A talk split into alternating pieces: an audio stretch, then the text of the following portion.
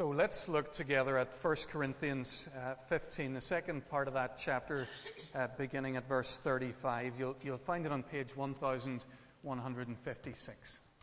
Let's just ask for God's help uh, as we come uh, again to look at His Word. Let's pray.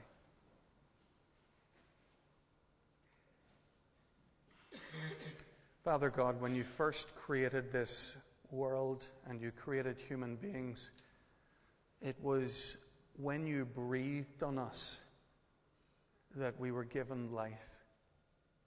Lord, we pray that your Spirit would breathe on us again just now, that He would speak your word to us, and again that that word would bring new life in each one of us. Amen. We've been thinking, as I just said, about this Easter season about the resurrection of Jesus from the dead. There's nothing uh, new about that. But studying in 1 Corinthians has given us a chance to, to see aspects of the resurrection of Jesus that we don't always get a chance to dwell on. So, a couple of weeks ago on Easter Sunday, we thought about a quite remarkable truth. And that is that Jesus Christ is the first fruits. He is the first of a group of people who will rise from the dead. Those who trust in him will follow him and will rise too. It's a quite staggering claim that the Bible makes. What Paul said so far about the resurrection in 1 Corinthians 15 still leaves a skeptic with a lot of questions. How, how could this really work? How are the dead raised? What kind of body uh, will, with what kind of body will they come? That's the question Paul addresses uh, at the start of our passage in verse 35. Paul doesn't think that that question's quite as clever as it first sounds. How foolish, he says in verse 36, and he points to nature. And he says that nature has a, a, a scenario, a, a dynamic where life coming from death is quite commonplace. He says, What you sow doesn't come to life unless it dies. So, anyone who's been at work in their garden uh, so far this spring uh, might, might have a, a, a recent memory of what Paul's talking about here. We don't plant the whole of a plant in the ground, we, we plant only a small seed. And if you've held seeds in your hand recently, you'll know how, how small and dead apparently lifeless they appear. So it's, it's this thing, it's this small seed that we plant, but it's this small, dead looking thing that bursts with new life sometime later. So there's a remarkable transformation that we see in nature where God gives the seed a new and a living body. That, says Paul, is something like what God does with us when He gives us resurrection bodies. He takes our dead bodies, He, he uses them as a seed, and a new resurrection life bursts from it. It's a, a wonderful image. Possibly hard to, to really take to heart, to really believe. But just in case we think Paul's naive, that he's um, living in cloud cuckoo land when he, he thinks about our, our bodies and our death and, and life beyond death, uh, he strikes me in this passage actually as quite realistic. Look at verses 42 to 44. He says in verses 42 to 43 that our bodies are perishable, dishonorable, and weak. Over the Easter weekend, I celebrated my 40th birthday. And I wouldn't feel so bad uh, telling you that if, if I didn't know that there were quite a few other people around about the same age in the congregation, too. Um, but I'm beginning to understand, I think, what Paul means. I'm aging fast. I'm losing hair faster than Liverpool lose Premiership games. My muscles are turning from rock cakes to sponge creams almost before my eyes. My face has more lines on it than a Google map. You'd get lost I'm aging. And that's natural. This, this body that I live in is, is slowing down already. And this kind of thing terrifies us in our contemporary culture. We don't really like to talk about it, actually. Instead, we like to spend vast amounts of our, our time and our energy and even our money on trying to delay or, or disguise what, what is happening in our bodies. Christian people needn't think this way. We can relax and stand firm in the truth of the gospel. Because if we're in Christ, we can stand tall in the face of aging. One day, you see, I'm going to trade in this body with its, its sell by date, and I'll be given a new body that has no best before. No matter how much this body shrivels uh, and shrinks and decays, in God's hands it remains a seed that'll fall to the ground from which my resurrection body will rise.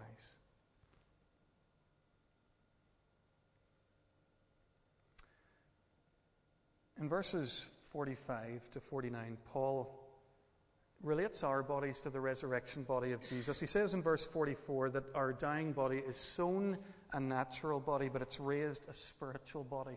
I want to think with you for a second about what he means by a spiritual body. I don't think he means something immaterial uh, that will be ghosts. No, he's making the point that those who are raised with Jesus will have a supernatural body like the one he received at his resurrection. Uh, and to make that point clear, he talks for the second time in chapter 15 about Adam and Jesus in the same breath. He says, just as we're like our ancestor Adam with a natural earthly body, so one day those who belong to Jesus will be like him and will have a spiritual body just like his. And we're not told exactly what that spiritual body would be like, but but do you remember those gospel accounts of the resurrected Jesus? He did things very much like what he had done before. His body had a, a real physical nature to it. The gospel writers make that point over and over again because they tell us about a whole number of things that Jesus did that you need a physical body to do. He walked along the road. He talked with his friends. He ate with his disciples. He cooked breakfast with them. That's the resurrected Jesus in his resurrection body we're talking about. I don't want you to miss this morning the, the importance of the Bible's teaching on the physical nature of the resurrection. Because it seems to me that most of us who believe in Jesus, we, we tend to have an underdeveloped sense of what life with God is going to be like. We think that when we come into eternity, whatever way God's going to do that for us, we think it's going to be some kind of bland, spiritual, immaterial existence. Uh, our image is probably shaped more by the old Philadelphia adverts of angels sitting on clouds playing harps than, than the Bible, than what the Bible actually teaches us. It's not going to be ethereal, spiritual, and immaterial. We're going to have new physical bodies. And we're going to be part of a beautiful new creation, fully restored. And rather than being some kind of vague shadow existence, it's going to be the richest life imaginable. Jesus said when he had come among us, I have come that you might have life to the full. Folks, if that's true, then, then we ought to be future oriented people. We ought to be excited about our futures. In his commentary on this passage, Vaughan Roberts says this One mark of godly Christians as they get older is that they do not live for the past like so many elderly people, but are looking forward to the future. The Christian can always say, the best is yet to come. Folks, that's entirely countercultural. For us to look into our futures, even our aging futures, and to say the best is yet to come. But that's the hope of the gospel of the resurrected Jesus Christ.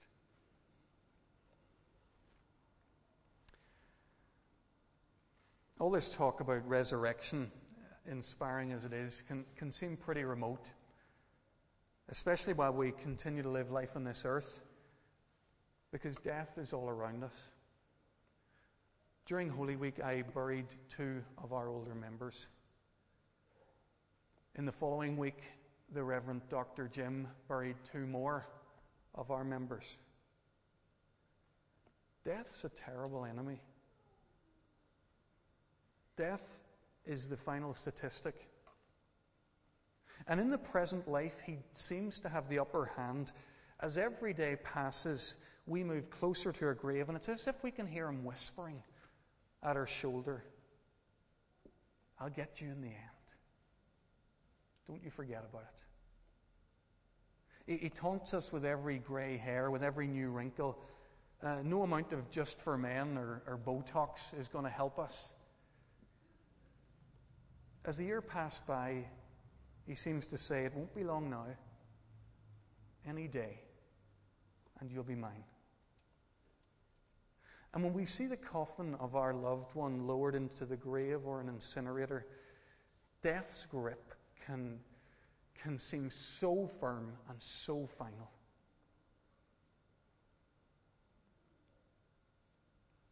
There's nothing firm or final about it. If you're in Jesus Christ, you need not be bullied by death. Thinking of the resurrection of Jesus, Paul looks death in the eye and he demands, Where, O death, is your victory? Where, O death, is your sting? David Watson, the late evangelist, the Anglican evangelist, sometimes illustrated the power of Jesus' death with a story. He told of a day when he came home and heard the voice of his young daughter screaming in, in the back garden. He, he went and he found that she was being chased by a bee. So he caught her, he wrapped his arms around her to comfort her and to protect her. And, and a moment later, she felt her, her father's body tense up as he held her. And he said, You don't need to worry anymore, darling. That bee has stung me, and bees don't sting twice. When Jesus Christ went to the cross, he wrapped himself around us. The sting that was coming to us, the, the punishment we deserved, he took it.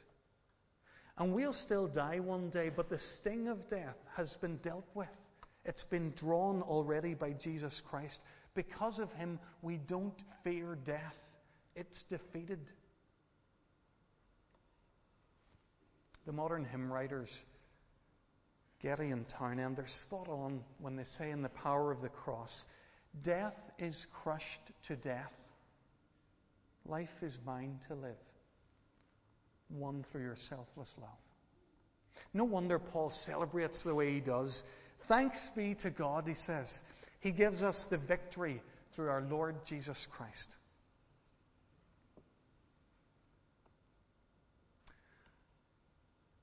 At this point, when we get to the end of chapter 15 of 1 Corinthians, we've pretty much reached the end of, of Paul's teaching and his argument in this long letter. I don't want to labor the content of chapter 16, but I don't want to, to leave it entirely unnoticed. There, there are a couple of main sections there. In verses 1 to 4, Paul tells the believers in Corinth about a collection that he's planning to make when he calls with them. And in verses 5 to 24, he makes a series of personal uh, requests and greetings. Very quickly about the collection. Paul seems to be replying to a question that they had asked him in their letter. And it seems that they were looking for instructions about how they should gather the money and what they were to do with it. So Paul deals particularly with those questions how they're to collect the funds and how the funds are to go to Jerusalem. I want you to notice just two things very quickly. Firstly, Paul's ministry wasn't one just of words. Paul is really is well known as a great missionary, the man who took the, the gospel to the Gentiles throughout the Roman Empire. But here we see him as a relief worker. Social action may not be a well known aspect of Paul's ministry, but, but this should not surprise us. Because evangelism and social concern have always been intimately related for God's people. Christian people who, who understand the heart of God, who are becoming more like Jesus, they engage in both of these activities unself consciously. We're gospel people, good news people in our words and in our actions, and the two at the same time. Secondly, about the Corinthian giving, I think the, the key thing that we learn about giving in this passage is that it was to be intentional. Paul says, Do what I told the Galatian churches to do. On the first day every week, each one of you should set aside a sum of money in keeping with his income, saving it up so that when I come, no collections will have to be made.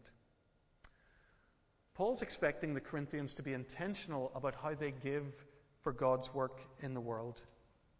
They're to plan to give an appropriate uh, proportion of their money. If we're in Christ, we ought to be asking ourselves how we uh, are doing this. If you're a communicant member of, of this church or of a church like it, you'll probably have made a vow or a promise, something along these lines. Our vow reads like this We promise to give a fitting proportion of our time, talents, and money for the church's work in the world. Maybe this morning's um, passage can just act as a quick reminder to us about our giving. Have we considered what that fitting proportion is? Do we need to review that? Are we using our envelopes or a standing order or whatever other method to ensure that we're giving to God's work in the world? In his second letter to the church in Corinth, Paul runs with this theme at, at, a great length.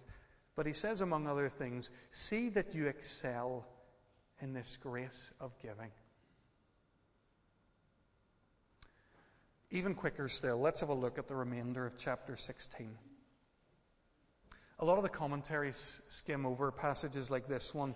Uh, one of the commentaries that I've been using for this series actually just stopped at the end of chapter 15, didn't have anything on chapter 16. But I think that's a huge mistake. Look at the main dynamic at the heart of it. What does chapter 16 tell us? I think it tells us that Paul is a relational leader of a relational church. In verse 7, he says, I don't want to see you now and only make a passing visit. I hope to spend some time with you if the Lord permits. Now, bear in mind all the difficult things Paul's had to say in this letter. Lots of difficult things, but he wants to be with them. Paul loves these guys and wants to be with them. He wants them to love one another too. Look at verse 20 there. He says, Greet one another with a holy kiss. I think that's the part of the Bible that teenagers always enjoy uh, thinking about and uh, beginning to practice. This isn't a one off. Five times in the New Testament, we're told to greet one another with a holy kiss. We're not sure exactly what that meant in the culture, what the role of a holy kiss was.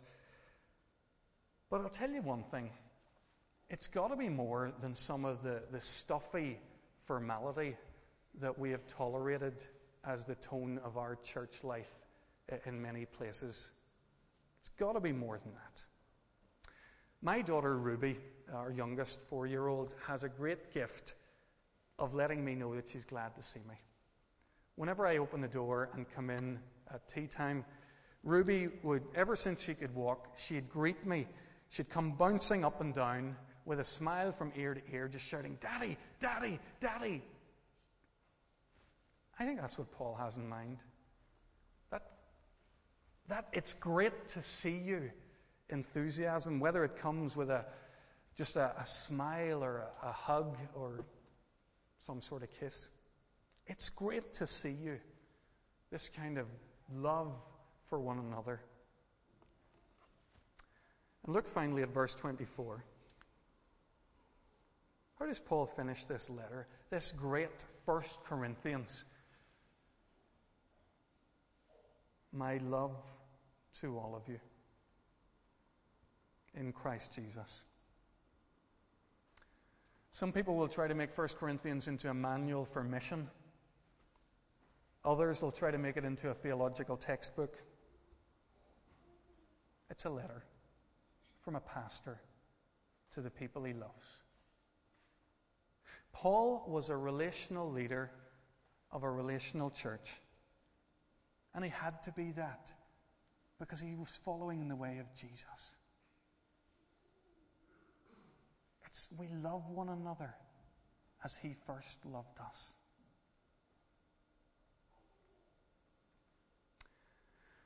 We're out of time for this morning, and we've reached the end of this series in 1 Corinthians. I thought the best way to finish for one more minute is to ask the why question. Why did Paul write this letter? Why did he choose to raise all those difficult issues that we have been studying these last months. Why did he choose to confront them about their sexual immorality? Why did he con- choose to confront them about their idolatry? Why did he work so hard at setting them straight about their worship and their understanding of what true spiritual maturity is? Why would he do that? Because we all know what happens when you confront people about their feelings you risk losing that friendship altogether. Why was Paul willing to jeopardize the relationships that he had in the city of Corinth? It's because of what he believed about the church. In chapter 3, verse 16, Paul says, Don't you know that you yourselves are God's temple? and that God's Spirit lives in you. Paul wanted them to understand their importance in God's plan to save the world. Their humble little gathering in that huge, hustling, bustling city of Corinth was so strategic in God's plan to change the world. The church was God's alternative to the, the immorality and to the false religion in Corinth. If people in Corinth were going to find the living God, it was going to be among them. The church in Corinth mattered. It mattered so much. It mattered more than any other institution in the world. That's why Paul went to these lengths. That's why he wrote 1 Corinthians. Bill Hybels, the founding pastor of Willow Creek, once famously said that the local church is the hope of the world. I think he's right. But I'm not sure we live as if it's true. I'm not sure that we've understood the significance of this gathering and the, the various offshoots and the various ways this community gathers during the week. I'm not sure we've understood that. This is God's vehicle for being present in the world and for drawing people to His Son.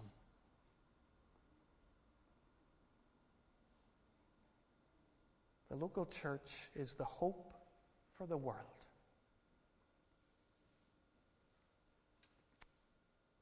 We're the hope of Ballyhackamore. the Christian churches here are. And for East Belfast and for Ireland. We're the hope of the world.